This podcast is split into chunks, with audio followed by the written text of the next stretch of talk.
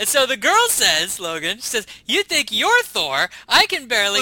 Critical in episode number ninety-two.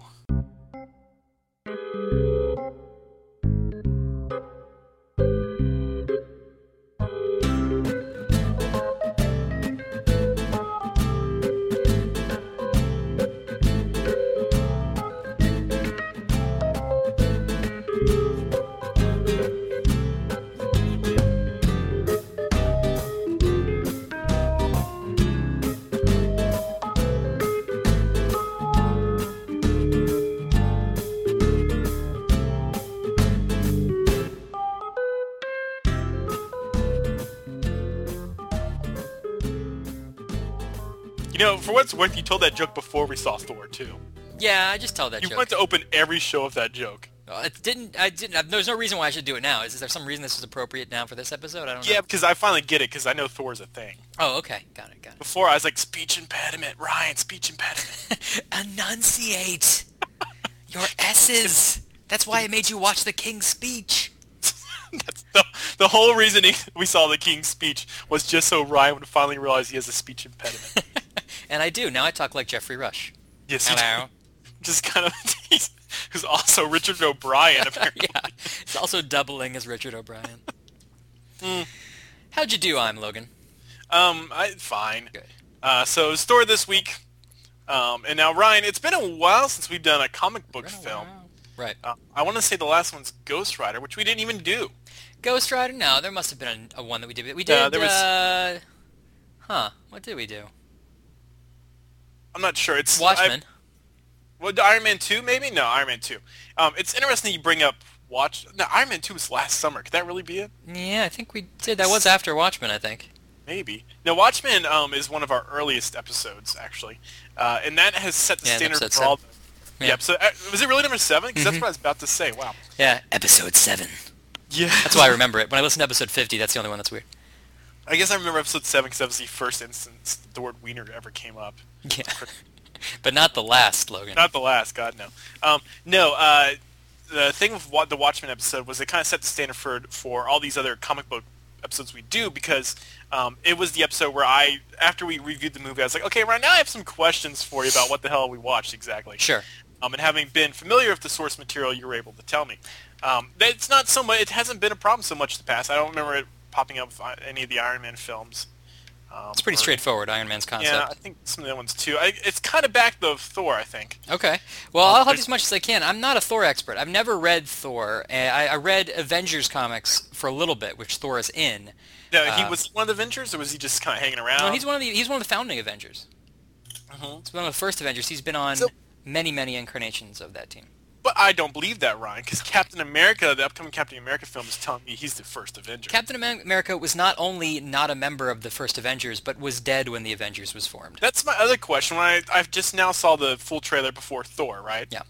And they're advertising him as the first Avenger, and I know all this is like even Thor itself and the Iron Man films, and uh, I don't know about the last Hulk or not, but all that's leading up to the Avengers film, and a uh, lucrative uh, contract for Samuel Jackson, which is like eight movies or something insane like that. I think. Um, but my question is, how is he going to be in the uh, Avenger film if the first Captain America film takes place during World War II? Well, I'll tell you how it happens in the comics. Uh, the, in the comics, uh, and I'll, I'm sure we'll talk about this in depth with when we talk about Captain America, so I won't go over it in too much depth. But uh, Stan Lee, uh, you know, cre- well, actually, Stan Lee didn't create uh, Captain America. He was around before Stan Lee. Um, who was that? I wonder. that Kirby? Simon. Kirby was on it for a while, I think, but who wrote it?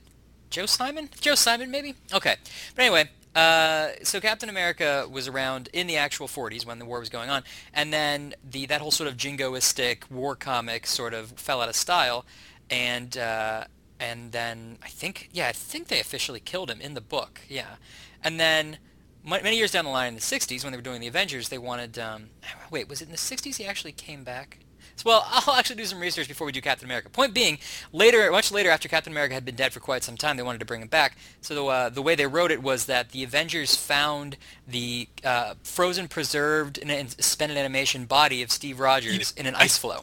Yeah, I think I remember this. And um, there's some random trivia that this I now connects my brain that in the like the director's cut or whatever that last Hulk film I want to say Mm-hmm. you saw like the shadow of a frozen Captain America in some ice or something. I remember you something about you seeing his shadow or something. I didn't know it was in ice, which makes total sense. Right, right. Uh, maybe they'll even end this movie with some climactic he gets buried in ice scene or something like that, which would make total sense. Very climactic. Yeah. That's my Um, favorite ending of Speed 2. Yeah, so right.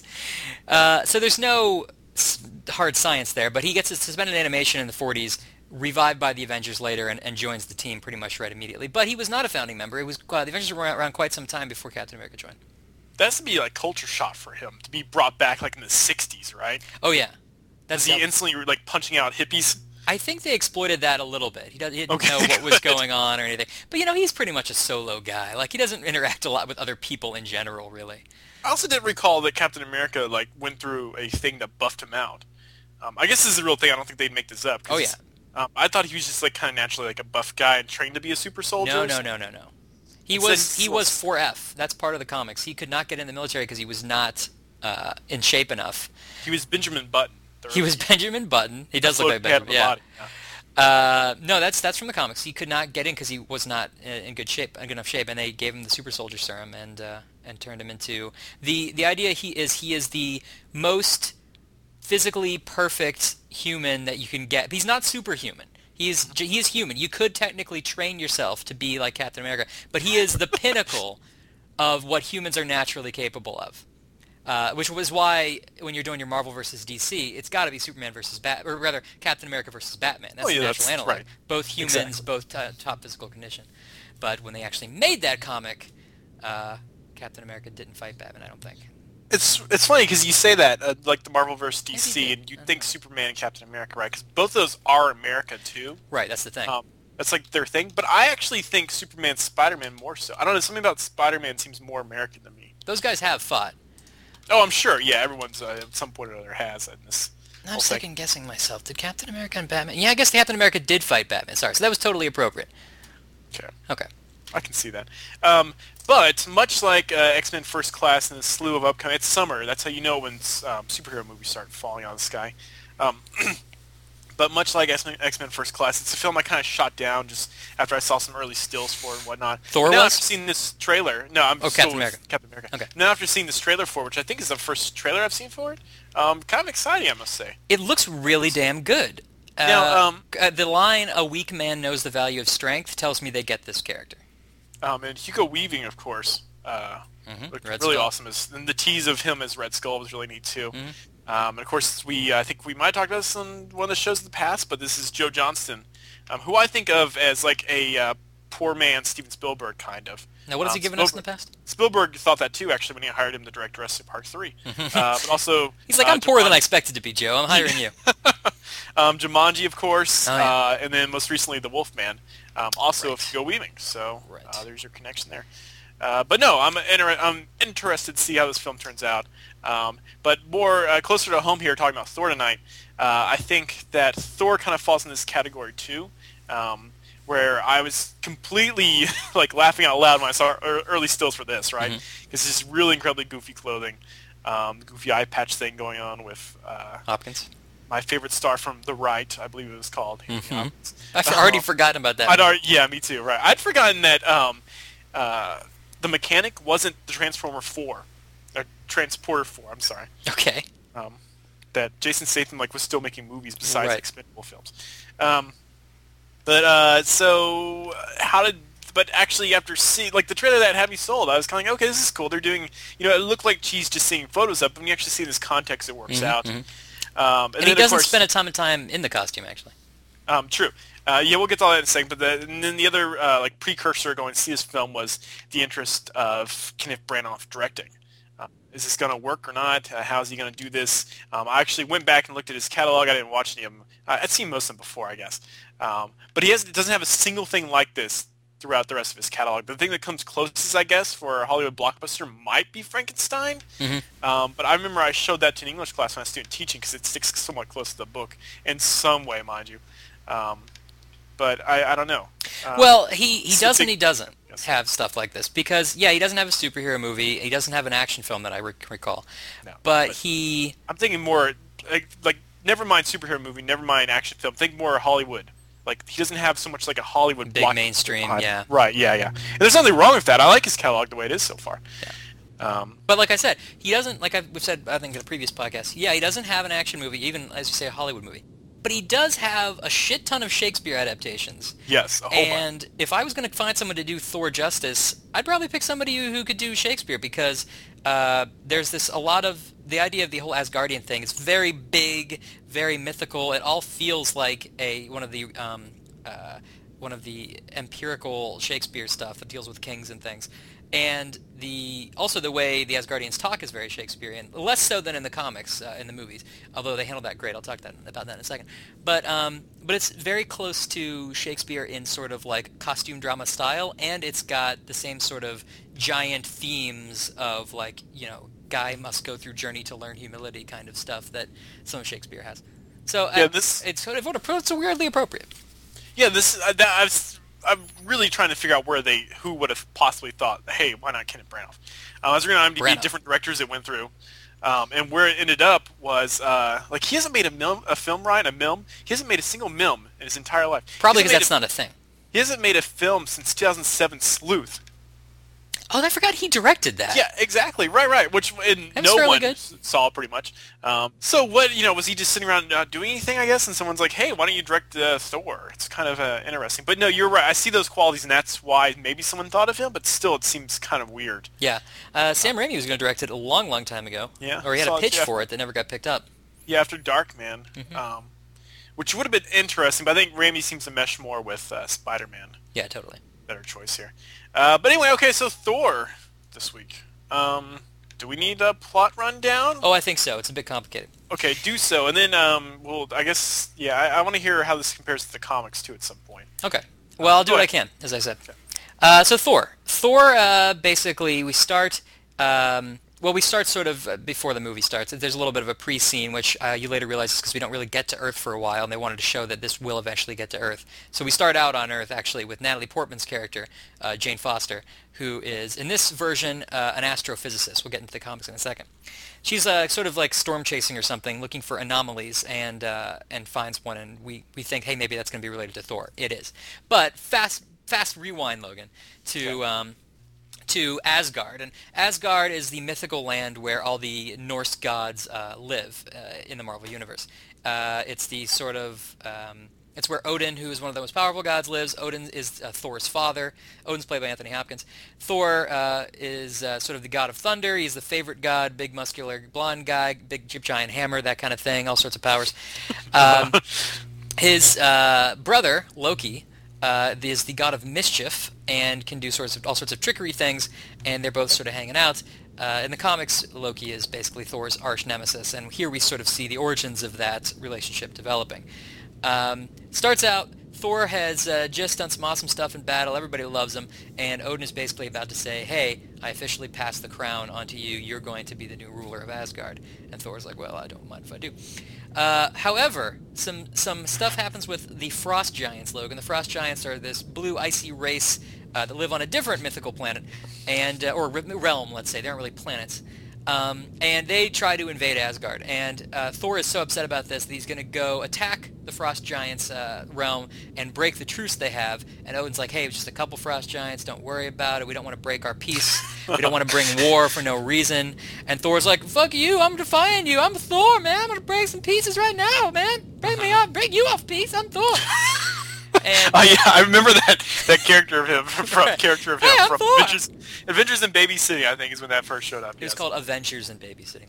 Ah yes. Um, and so without uh, he breaks the the uh, the oh, his father's word, goes to uh, the Frost Giants realm to battle them. Odin finds out about it, is pissed at Thor. He says, "Listen, you're not worthy of the throne. You disobeyed uh, my order, and you're also going to bring war on Asgard now. And now everything is is the worst." So he banishes Thor to Earth, strips him of his power, puts all the power in um, Mjolnir, which is the hammer, puts all the power in there, gets rid of the hammer, though he puts it on Earth, banishes Thor to Earth as well, and says, "You figured out. You're not allowed back in Asgard."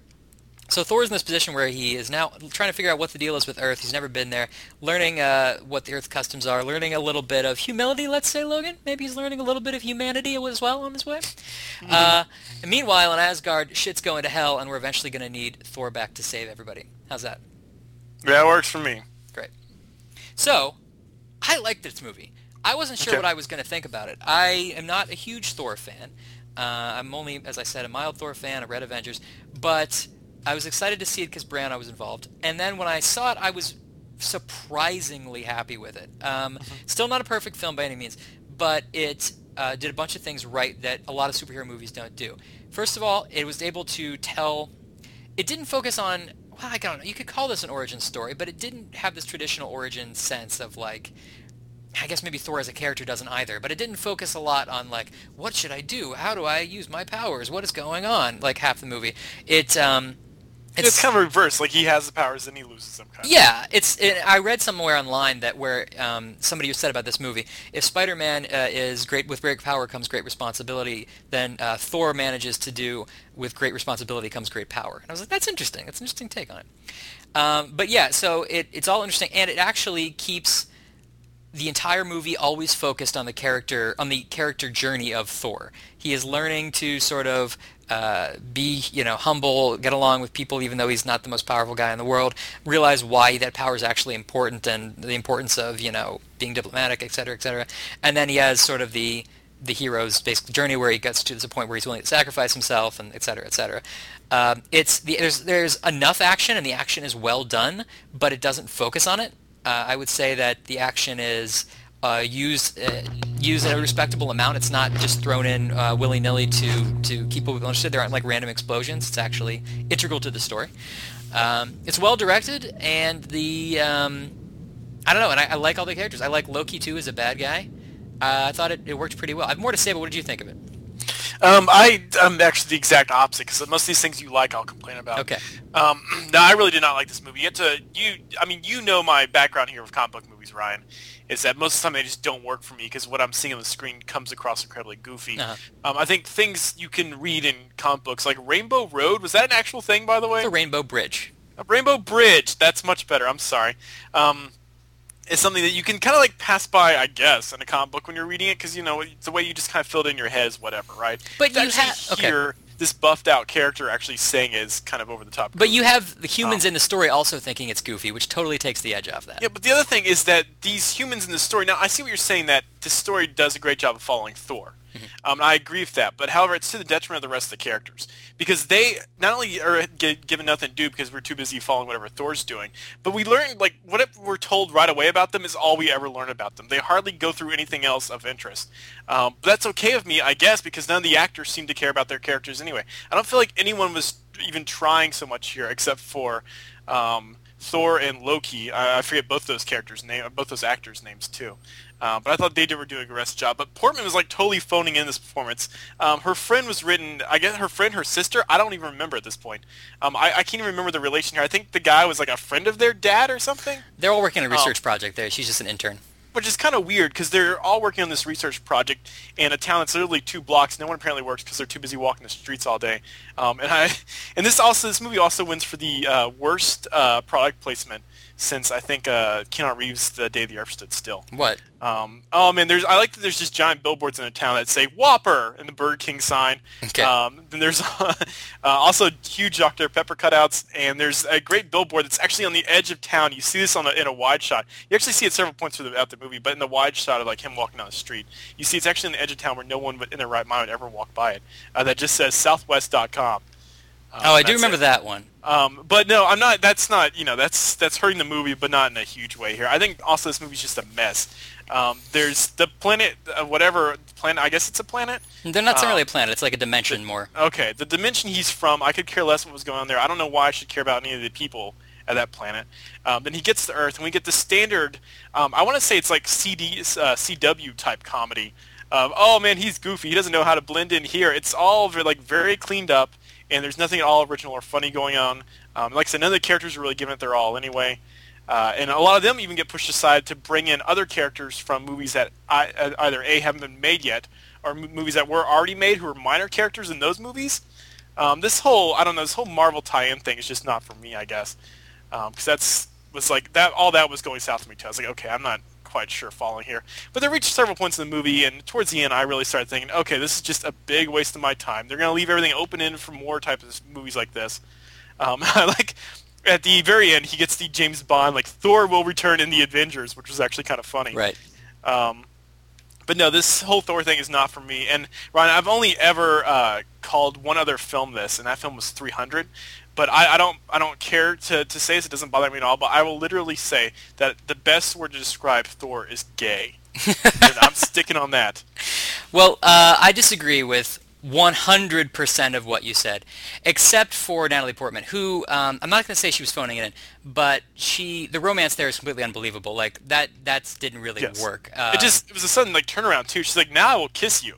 yeah, like all that's. I actually thought they were going to avoid the romance and just have them be friends, which I would have bought better. Um, but no, the idea that like she misses him, like that Thor is like pining for her and that kind of thing, didn't really buy it. And also, you know, she wasn't given much to do as a character. Um, whatever. I mean, yeah, I, that's totally valid criticism. It's one of my criticisms of the movie. Um, everything else you said, I completely disagree with. I think that No, I, um, yeah, I figured you would, but like I said, I'm not the audience for this movie to begin with. right. It sounds like you didn't start paying attention until Earth, but like I was like enjoying the movie before Earth. I was like, you could have done a movie with Thor on Yeah. Asgard, and I would have been I inter- interested. thinking- And I don't even like fantasy. I was paying attention, but the whole thing where they're like, oh, these what uh, ice giants, frost giants, Frost whatever giants. the hell they're called. But they're like, oh, we got to go fight some frost giants. We had a truce with them, but I'm gonna break that truce. I'm like, I could care less about fro- frost giants. You can break ice. Why are you afraid of these guys?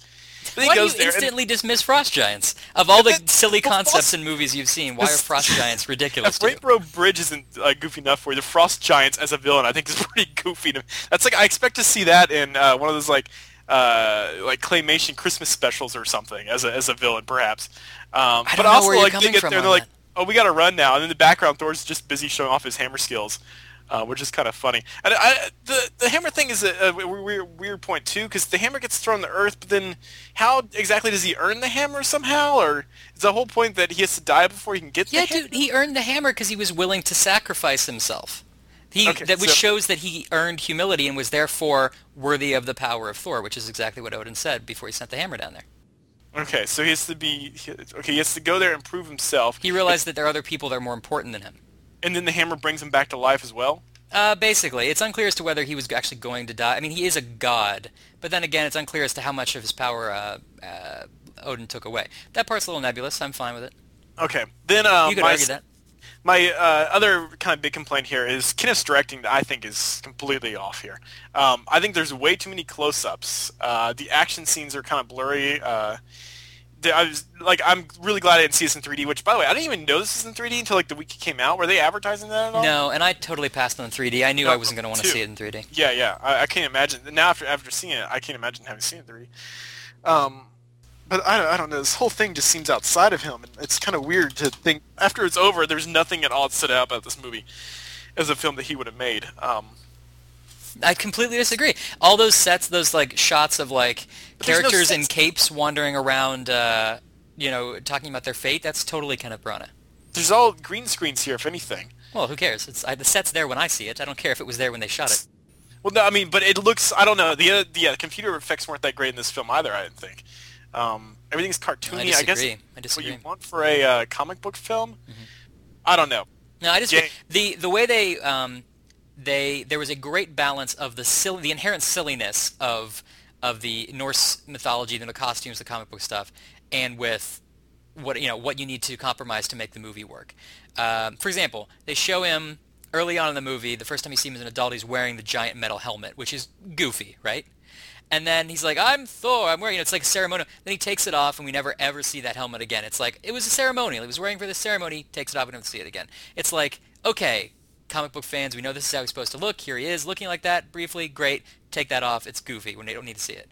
Um, he spends a lot of the movie out of the costume as well. But when this when the costume characters show up with like the long red capes and that kind of stuff, it feels very appropriate to the comic book without feeling goofy to me. Like if anything, all your um, a lot of your complaints seem to be stemming from the fact that this is silly.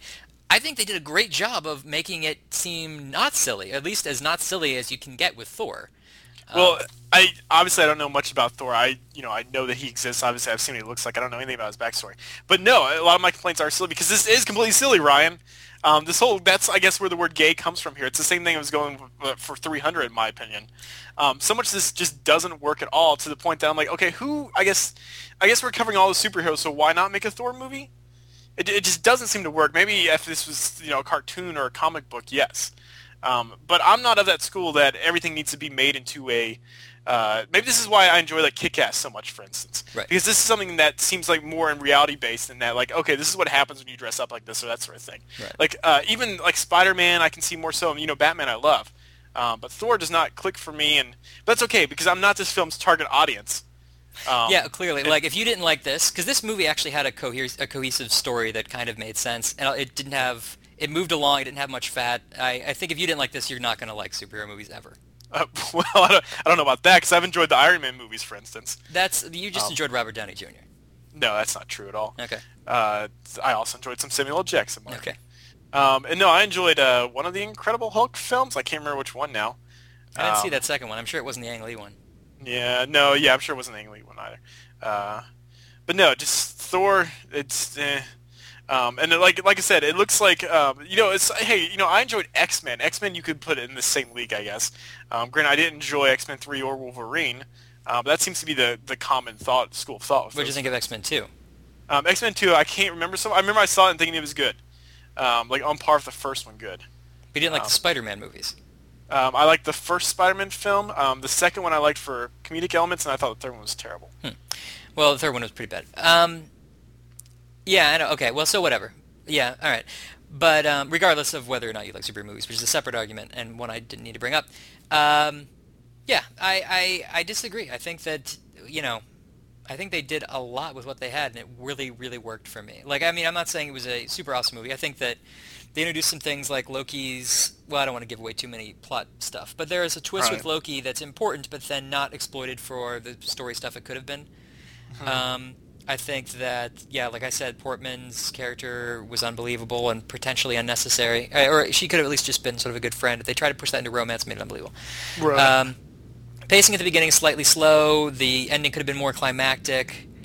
Um, but other than that, I, I liked it a lot. And I think that it felt... I liked it so much because it didn't waste time. Every scene was there for a reason, which is like the biggest thing I look for for a movie. And I'll kind of move forward and... I, I don't know.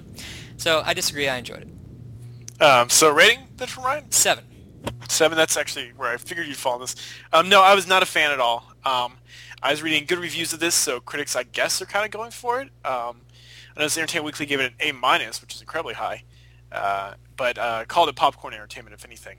Uh, but I have a hard. I even had the huge tub of popcorn ready for my entertainment. Sure. And Maybe I had a hard popcorn time. was just bad. Um, no, the popcorn was good. Oh, okay.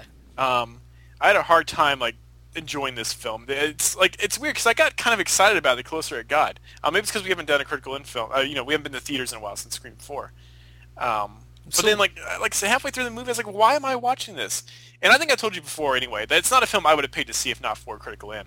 Right. Um, the things I go to for you guys. When did you Um, start feeling like you weren't enjoying it? I'm just curious. Um, like around the okay, so they we I knew with this this opening was kind of cool. I was like, okay, this is awesome. I'm, I'm curious to see about this. And then the flashback, it's like, okay, I guess we're gonna see how he got to Earth. But then when I I guess I realized that so much of it's gonna take place between both worlds. Like, okay, um, let's go back to the goofy looking uh, planet or alternate dimension, whatever you say it is now. Um, to see what his family life is like with that with chick from Lethal Weapon who I haven't seen in years, and I don't care about any of that. I'm that like, was okay, actually Rene Russo. I did not realize that. Right, right, yeah. I'm like, I'm not caring about any of this so much, mostly boring. Let's get back to Earth. I'm like, oh, okay, here's the characters we don't know anything about who are trying to be funny. Um, there's like a Facebook reference in there. There's stuff about iPods and things like that. I'm like, okay, we get it. They're on Earth now. I understand. This is a completely different place.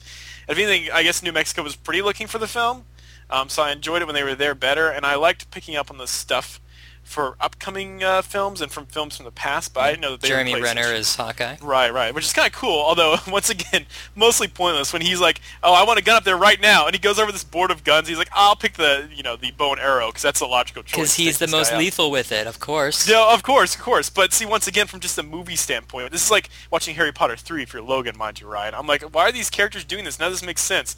Um, but yeah, from going, but like I said, I'm not the audience for this, so that's okay, I guess. But I get in there, I'm like, okay, so why is this guy getting so much screen time now? And he doesn't even have a movie that exists at this point. I grant you that Hawkeye would seem weird if you didn't know who, anything about Hawkeye or anything like Right. that. Yeah, I'll grant you Uh, that. I thought if, you really don't know, I mean, I I actually I did know, um, but if you really don't know these things, you're like, wow, this guy's getting a lot of screen time. I guess because he won an Oscar or something. Mhm. Um, what a weird role to cast him in. Uh, and then of course we all know that Samuel Jackson should show up at some point in the credits. Uh, so I you wait around for that too. You didn't? did you like the end though? The end was pretty cool. I thought. And once again, I didn't know what any of that meant. I while I actually recognized the fact that that was supposed to be Hawkeye, I had to come home and look all that up um, to figure out. And then, of course, somehow that's doesn't relate to Captain America, and that goes back to well, Captain America's set during World War II, so I don't know why this is important yet. Um, and I don't want to give away much more about that scene, but that scene only raised a lot of questions to me that I wish had maybe like been thrown to the third act of the film, because then maybe the third act of Thor might have been exciting. Um, but instead, it wasn't.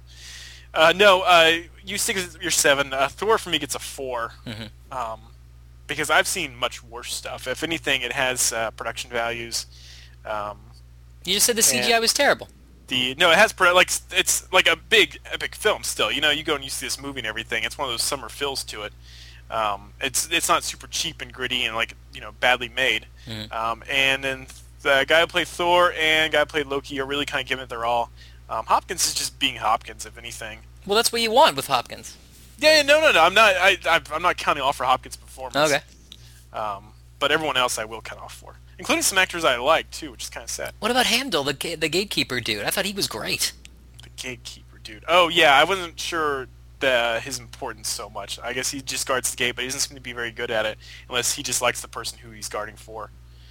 Um, but no, I I mean, and then you know the there's no twist of him, but where his character goes from there also doesn't make any sense to me. Um, I don't understand anything he kind of proves these ice people aren't much of a the I'm sorry the frost people the The uh, Frost blue- Giants. the frost giants yeah aren't much of a threat so much um, because apparently whatever frost spell they throw on you doesn't hold so well um, unless you're a huge badass black guy I guess hmm Okay.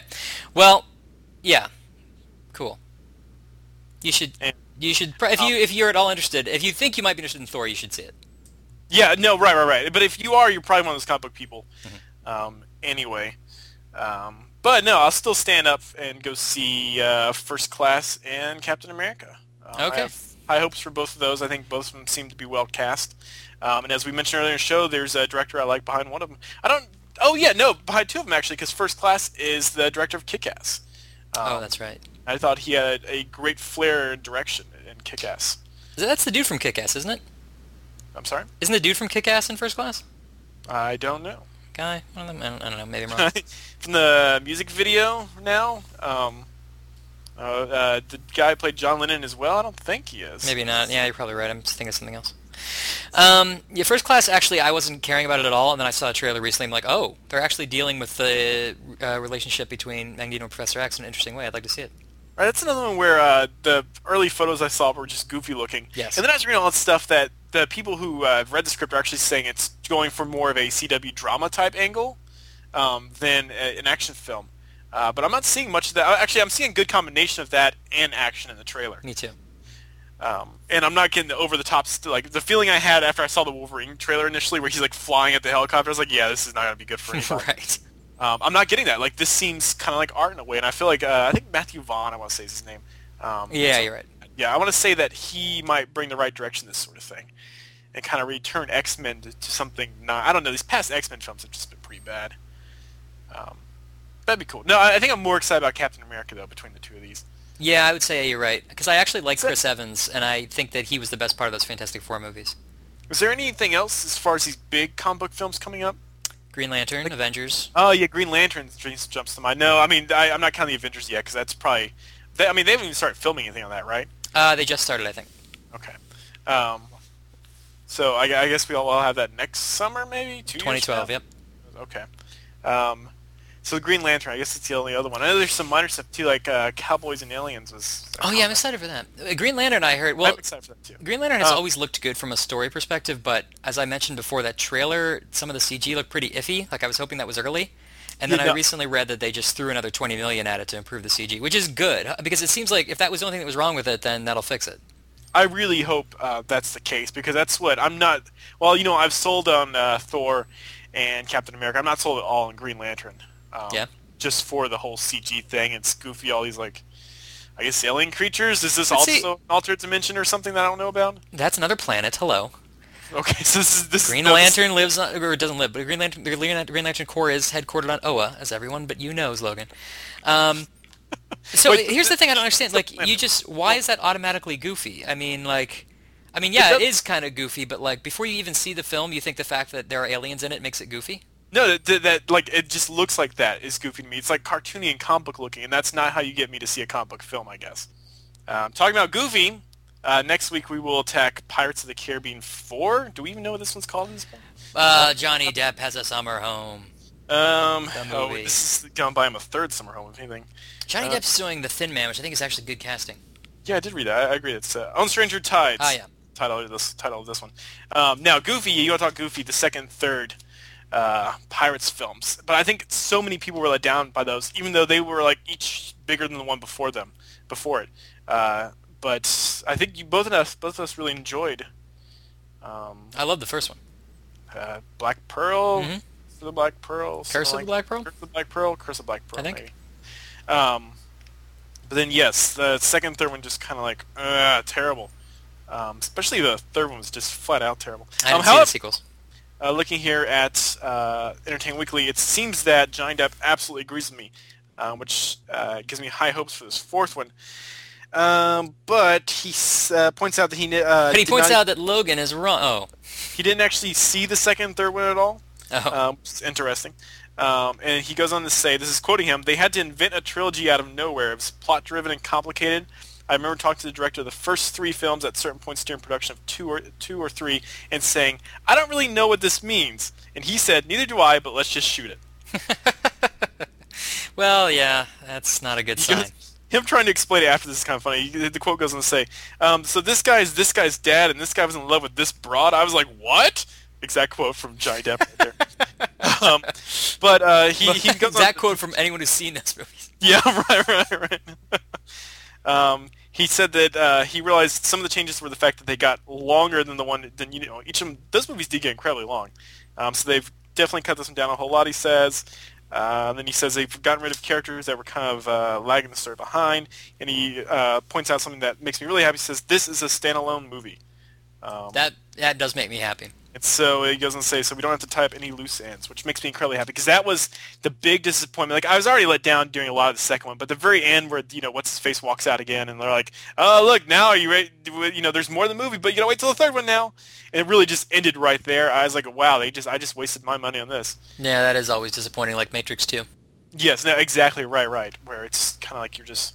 I, I the uh, the other side of this, and I, I think Hollywood tends to be going more towards this now. With uh, Harry Potter, uh, for instance, is good when they actually tell you that it's just a, a part of in like an X Men's kind of like you know this last Harry Potter film is like part one. Right. So we knew going in that I guess we were only going to see part of a film. Um, is that better? You think when we know beforehand, or would you rather have the element surprise going for it? Well, if it's going to be part of a fi- so there's a difference here, right? There's there's a trilogy which is like here are three movies that are connected, but they each tell an individual story, like the Spider-Man trilogy. I Or- okay, I know where you go. This is yeah. Okay, yeah. go ahead. Or even the Back to the Future trilogy, even though there's a lot left hanging at two. Right. I would say those are all self-contained movies. Um, and that's one thing. Or if you're going to say the story we actually are setting up in this movie is not finished until this next movie, you should warn me and say this is part one. However, that does not absolve you from responsibility of making a, Exactly right. a, a singularly ex- um, satisfying experience that, while not finishing the main story, still um, comes to a conclusion that is satisfying from the perspective of a three-act structure, regardless of the fact that there's more to tell. Right. The the point is you have you have to give the audience some form of an ending. Yes. Um, and you and I, I think what really uh, like brought this to head for us was discussing the Star Wars films, um, especially if you watch them in like his intended order of episodes like one through uh, six, right? Um, you watch one through three, and those are all pretty bad, um, and mostly not self-contained. I guess there's some self-contained elements, if anything. Maybe the first film, who knows? Uh, but then, then you get to episode four, which was the original Star Wars film, and you say that's a Star Wars movie right there. It has a beginning, a middle, and end. Everything's kind of wrapped up nicely. While there's that little tiny loose end, you're like, okay, that could come into play in the future. But for now, I left happy. Right. Um, and then he screws up everything else after that. Uh, but Yeah, everybody loves um, Empire. uh, Empire, but it's like, and I mean, it is an okay movie, but it's like, uh, you, you want to finish your movie or not? Yeah, right, right. That's the big problem there. I think by yeah, um, I, I it's I'm trying. It's hard for me to think what it would have been like to see Empire in theaters and think, oh, you, you know, do I know that there's more Star Wars films coming at this point? I think you do. Yeah, I think he's. yeah, I guess next I two were do. announced. Um, but as far as like, it's weird because I love all those like '80s big series like Back to the Future and Indiana Jones, that sort of thing. But I never, I've had a hard time getting behind Star Wars. You know, Um, I'm. it's always been kind of hard. I don't have. I'm not, it's not that I hate Star Wars, but um, I'm the same way, I guess. I I thought the first one was was pretty good, um, and then I've thought that the uh, next two. I'm talking about the fourth one when I say that. Right, yeah, no, yeah, yeah. I think the uh, that Empire and Jedi both have really cool elements to them, and I, by the time it ends, I'm like, all right, that was you know that's fine. But like I have this like weird thing with my brain where it's hard to watch Star Wars because I just like I don't. It's like I'm not. It's not that I'm. It's not that I'm an idiot, but I, I really find them hard to follow. Where it's like stuff that's important is mentioned uh, like in a very cavalier way, and then not given quite the importance that like causes me to actually like remember what's going on, and then like Exactly. I don't know. Um, Not but only it's that- fine. And then for the prequels, of course, are, are shit. I agree. Not only that, but there's so much going on in Star Wars, and we know just knowing about it that it exists. Like there's so much backstory behind every single little character in it. Uh. Um, that that just it kind of overwhelms me too, and I'm kind of like, well, I'm having a hard enough time just kind of following these little characters we're given right now. But uh, no, I enjoy the first Star Wars film. I think that's actually a pretty good movie. But yeah, Star Wars aside, there's our retro pick, I guess, the Star Wars films. Yeah, that's as much time as we'll ever give the Star Wars films. Two minutes. really is. I think I know actually enough about Star Wars films to enjoy small references when people make them. um, but much like uh, like Italian Western parodies, like I, I feel like a lot of it's overdone by this point. When you make a Star Wars joke, I'm kind of like, eh, you know, I've seen someone else do this already. I think Star Wars jokes are pretty played out, Yeah, I, I agree. but I'm not the first to say that. Th- There's still plenty of Star Trek jokes people will make that I don't get. Um, Yeah. I don't really. I, guess- don't usually get Star Trek jokes either, but I'm more of a Trek fan than a Star Wars fan. Yeah, I know. Yeah, you actually have had some experience with Star Trek film. Well, all I've had is the Abrams film. That's a few good place to start. No, yeah, I I, like what Trekkies tell. I enjoyed that film from. Uh, no, I thought Trekkies like that too. 'Cause A lot way- of Trekkies did. A lot of Trekkies didn't, though. Okay. And they probably would tell you not to start with it. They would never say that. Right, oh, yeah, right, right, right. Uh, but interesting. This is just a, a nerd show here. So uh, quickly, Ryan, knowing um, some of the elements of Thor's past from comics, uh, how does this compare? Um, you seem happy. I, uh, granted, you're not like a huge Thor fan, but you, I, I guess you're happy with the way they ca- carried this over for the most part. Yeah, I think that. I mean, uh, I think that the whole idea of Thor as a sort of conceited god who needs to learn um, humanity is, is definitely from the comics. Um, in the comics, uh, and I knew this happened. I couldn't remember if this was part of the origin of Thor or if it happened later in Thor's history. So I, I did a brush up a second ago, not a second ago, before the show on Wikipedia, and uh, and I, it was actually part of the origin. So in Stan Lee's version of Thor, uh, when Odin sends him to Earth for you know needing to to get uh, some some perspective on things, um, he actually puts his Thor's consciousness and powers into an already existing dude named Donald Blake, who is a doctor. Ah, now that's okay. Donald Blake's name comes up in the movie. Yes, you're filling in some holes here now. Yeah. Okay. Now it's just a joke in the movie, but it's actually a separate dude in the comics. He's a doctor, a surgeon, or something like that. I think he's a med student at the time. Um, I did just read this. And um, and so he puts Thor's consciousness into this med student, but it's sleeping, it's dormant. Nobody knows it's there. So uh, so this Donald Blake dude doesn't know anything happened. He's walking around. One day he's in trouble, finds a weird like walking stick in a uh, now he's this point, this point is a doctor. Walking stick in a cave, taps the walking stick, and whenever he does that, the stick turns into the hammer. He becomes Thor and he fights dudes. Um, so it's sort of like uh, I haven't again I haven't read this, but this makes it interesting because the reason I like the character of in Marvel comics uh, or in DC comics, I mean, of Firestorm, because he was a character who had two dudes in, in one body. He was this teenager and he was also this this doctor, and they both shared the body and could become one another, and they were both sort of talking to each other in his head. And it kind of sounds like that's what was going on here. Like um, he. Uh, this doctor was, you know, one guy when he's the doctor, and uh, and then this completely different guy, Thor, when he was Thor, and he had to sort of learn to live with those two things. So kind of interesting. Kind yeah, no, I'm kind of digging that actually. Um, they got rid of Plus you have Donald the- Blake. Um, okay. uh, I But- don't know exactly when, but then recently I think he's come back. You said Thor as is on Earth two in uh, mortal form. Is what you're telling me here. I mean, Like, yeah. hmm Thor's powers and him got separated, and the powers got put into this Donald guy, while Thor himself is also wandering around. Oh no, no. Earth. Thor's consciousness is also in Donald Blake. It Oh, lies okay, dormant okay. until he finds the stick. I dig that as well. Yeah. Um, Firestorm actually is is like what you just described. There are two separate people, but anyway.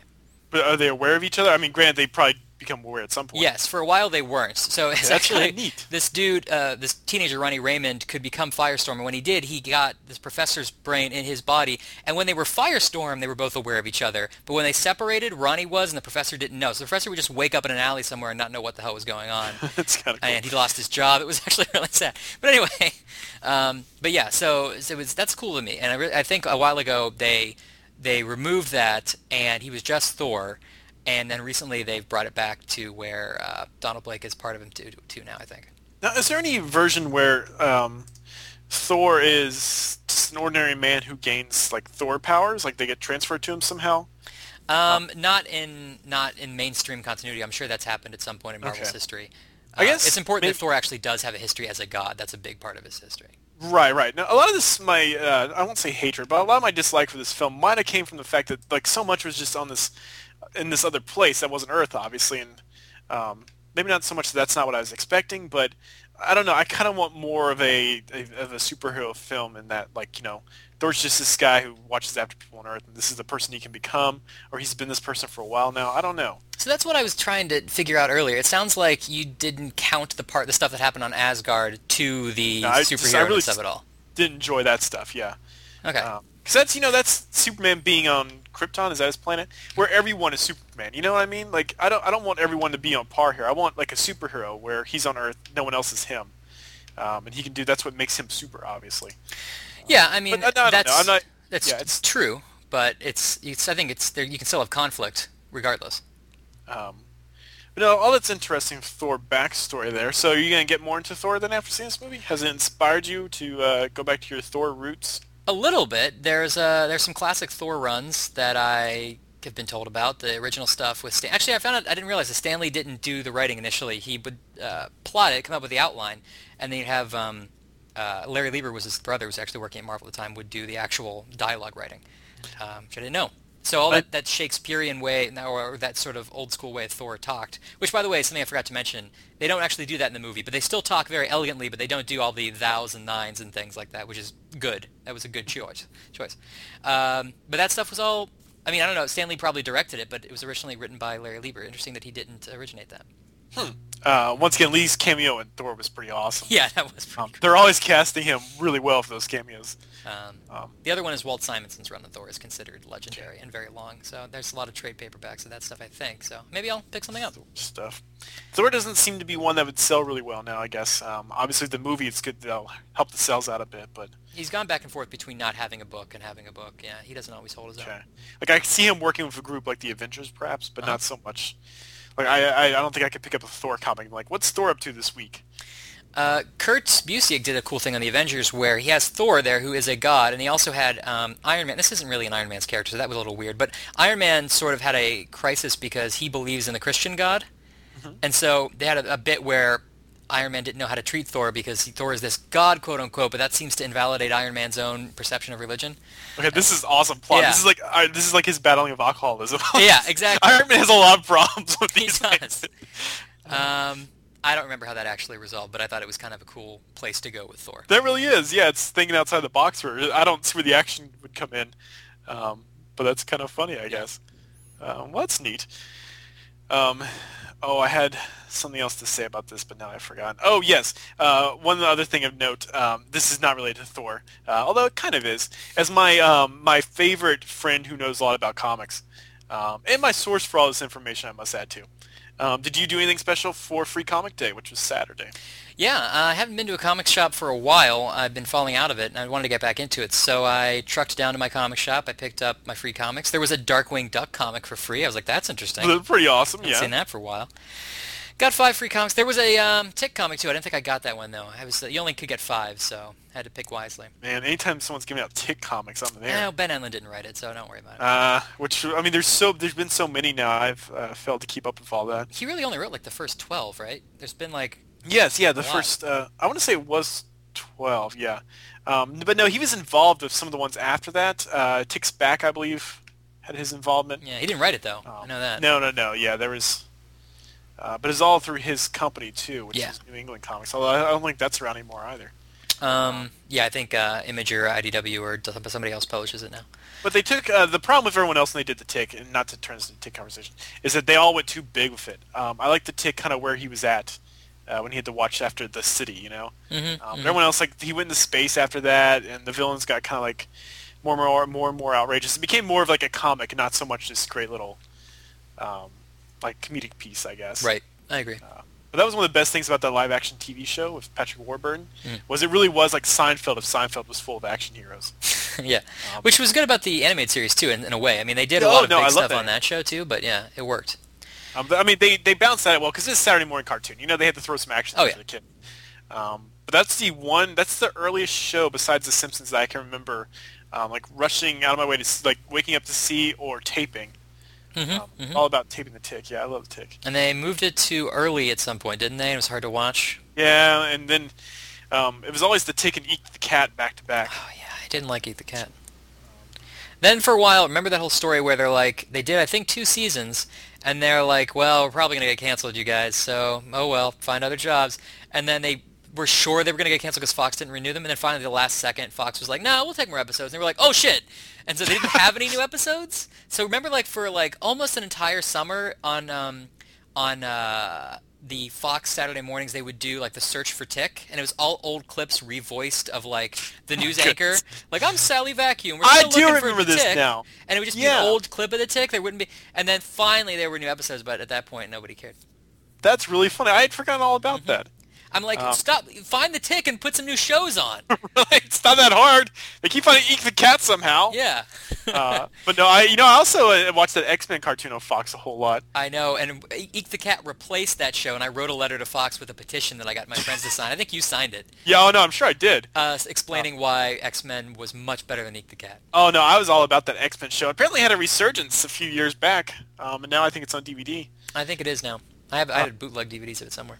That and my absolute favorite of those was Batman the Animated Series. Oh, of course. It- That's actually still creeping around in some formats, right? Like, wasn't uh, Under the Red Cape or Hood, whatever, like part of that kind of? Like, wasn't it that same class of animation? Um, well, Bruce Timm, who was uh, one of the producers along with Paul Dini on that series, Paul Dini writes comics and stuff now, among other things, but Bruce Timm was uh, uh, is now the one of the head executives for Warner Animation. So he is involved with a lot of that new superhero stuff because they do what's called DC DC exclusive, DC something like that, uh, where they're actually doing direct to DVD uh, superhero movies that actually take the comics into account. So there was a cool Green Lantern one. There was World's Finest, which was great. There was uh, a bunch of stuff like that, and uh, all the Batman stuff Bruce Timm's been involved with. So you can kind of view it as an extension. It hasn't always been um, Kevin Conroy, but it's when when possible they get Kevin Conroy back as Batman, who's who is excellent.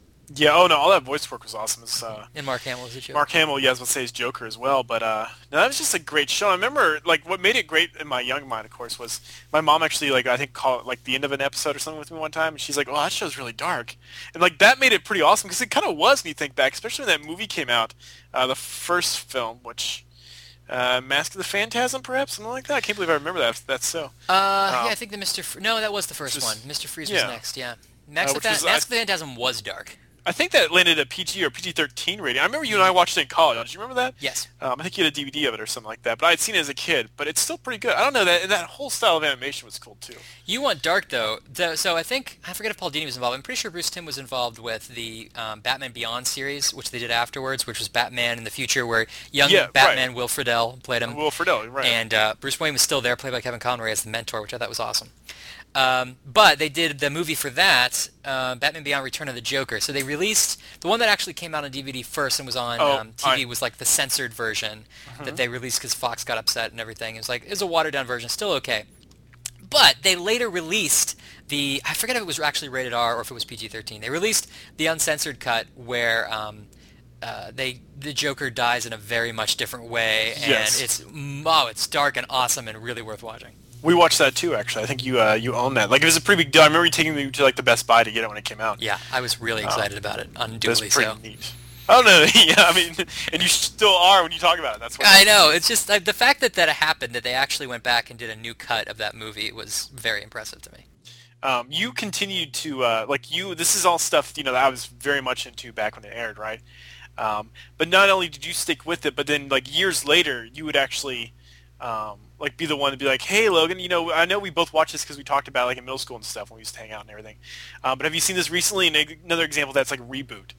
Oh yes. And then like you and I watched uh, like I think you were taping them at that point. I was trying to in tape the entire series. Yeah, I think you and I This watched at least the entire first season. on Cartoon Network. Yeah. because you would come home every day and whatever the new one was, we'd watch it, and Mm-hmm. Uh, I enjoy that too. But now I guess Shout Factory is releasing those if they're not already out. The reboot, the definitive collection, is finally out, Yes. including that weird fourth season that was the only thing you could get on DVD for a while because there was sort of like four movies. Mm-hmm. Um, yeah, I'm, it's on my wish list right now. It's like the top of my wish list. It's coming out in That'd June. be another fun one to watch. Oh man, Um, I wish it, was on Blu-ray though, because that animations, that's like the the first CGI I- serial television show. It deserves to be seen in Blu-ray. Now, was that actually before Toy Story? Probably it's Something, never made high def though. Sorry, I want to say that was before Toy Story, but I could be wrong about that. I think it was just after because I think Okay. Toy Story was the first movie and this was the first show. Gotcha. I'm not sure though. You have to look that up. But that's actually probably the reason why I watched Reboot. Like now, you know, you wouldn't think twice about just seeing a movie because it was CG, but uh, back then, like that's what got me in the Reboot, the way it looked. Mhm. Um, and then like you stuck with it for that too. Not only that, but it played up the whole computer angle. Like that was part of the show itself. Yeah, that was before. I don't think I even had a computer at the time. Oh no, you did. You had that one that we, like at sleepovers we program. Remember? Oh yeah, but see, Um, I started watching Reboot before I moved to Tennessee though, Oh really? Yeah. Yeah. I guess that. Yeah, I guess that works. Yeah, of course. I was probably watching that elementary school too. because I remember I would watch Reboot, and then for a very brief period after Reboot, they, I don't know if it was just once or I think they played it like multiple Saturdays. They played that pilot, that that movie that was obvious a pilot for a Crash Test Dummies series. Yes. All right. Uh, that they aired a couple times, and I actually had like a bunch of action figures from that. I think this was. Oh no, yeah, I had these crash test action figures too, um, which is kind of cool because they completely come apart. Everything would remember. Yeah, you could It's replace. also like yeah. a parent's worst nightmare because you lose all the pieces instantly. Oh yeah, of course. Uh, but no, the uh, I think that was like ABC Saturday morning. Mm, yeah, I think you're right. Right. Most of my uh, Saturday experience, I think, was shaped by Fox. Looking back. Yeah, I think later I switched to Fox, but I feel like for a while there ABC was the way to go because I think was Beakman on Fox or ABC. I want to say Beakman was CBS. Oh, okay. Well, I I probably just switched around then. No, so did I. I know I did because I always caught Beakman, which is a show that I tried to tell someone who's, uh, I guess she is 22. I was trying to tell her about this, and she didn't believe me that show ever existed. I'm like, it was there was this guy in this rat suit, right? And this guy who had really big hair, and he did science experiments, but it was like with a dark twist, and it was funny. And it just sounds like something now that wouldn't exist. It does. It does sound a little ludicrous, actually. Yeah, it really does. Yeah, um, but, but I was trying to tell like the rat guy would just come in and make like inane comments and like leave for the most part, like or blow up or something. And that was like his bit. Um, but no, uh, I think Fox afternoons, like Fox is what you'd watch when you come home from school too, because they had Oh, yeah. Tiny Toon Adventures and Animaniacs, and of course Power Rangers is mixed in there. Um, but all interesting stuff. Power Rangers was sort of the switch over for me. I remember that becoming like where it's like I'm interested in more adult programming, like this live action ridiculous show. right. Yeah. I- mean, it's funny to, to watch. I, I think it took a while for us to realize that we were watching kind of two different shows. We were watching um, an American Power Rangers at the same time we were watching the Japanese version too. Because whenever anything action, whenever anyone put on any sort of costume, they switched to old Japanese footage. yeah, and that, this was not. At least I don't think I had regular internet access at the time, so I couldn't just look it up. Like I was like, "What is going on?" And I remember, I think I got a Power Rangers magazine or Uh-huh. something that actually explained that it was a Japanese show. Exactly. brought to America, and then that was why one of the reasons why the movie was so such a big deal. Not only did they have a bigger budget, but everything was new. It was all shot new for America. Here's the deal with Power Rangers. This is why it'll always stand out in my head. Now, don't get me wrong. I watched uh, Saved by the Bell, right? and you start most sentences that way. Don't get me wrong. I watched Saved by I the watched Bell. Saved by the Bell, um, but I never like there was lots of continuity of who was dating who, but I never like noticed that so much watching Saved by the Bell as a kid. Okay, Right. maybe it's because I wasn't in that like I you know I just watched Batman. I don't want to watch you know who's dating who at this point. Um, so I wasn't really noticing the continuity in that show. I, I was thinking Screech was funny, that sort of thing, right? Sure. However, um, it still sends uh, uh, Power Rangers is still the one that pops in my head whenever I think of continuity in TV shows. Like that was the first time I guess that continuity ever seemed important to me. It's so weird because when you think about it, um, Power Rangers was pretty lousy with it. Uh, yeah, but there's a ton. I mean, wait, you Yeah, mean lousy was- as in there was a lot of it, or lousy as in they were terrible at it? Um, it, both actually. yeah, it was pretty lousy with it in that there was tons of it. Um, but yeah, they were actually pretty bad at it too. Like, uh, you know, oh, Ty- Rita just created Rita Repulsa just created uh, the Green Ranger Tommy, right, Ryan? Yeah.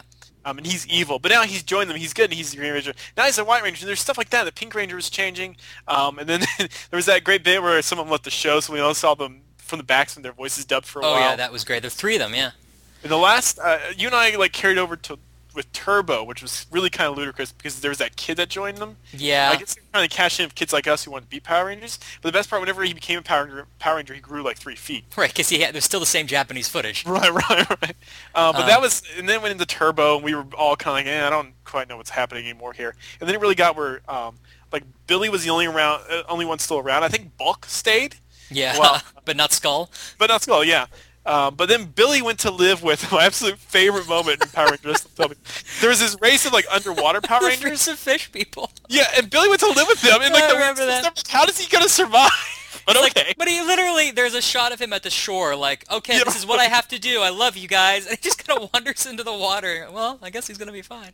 And then Alpha Five became Alpha Six, I guess, who was like a newsie. Do you remember that? He had a Brooklyn accent for a while. Yeah. Kind of weird. And Lord, uh, I used Lord, to actually not believe that he was Alpha 6 until I looked that up. They actually did call him Alpha 6 during that time. Zordon became a woman too, if I'm not mistaken, or changed the voice or something of I buy it.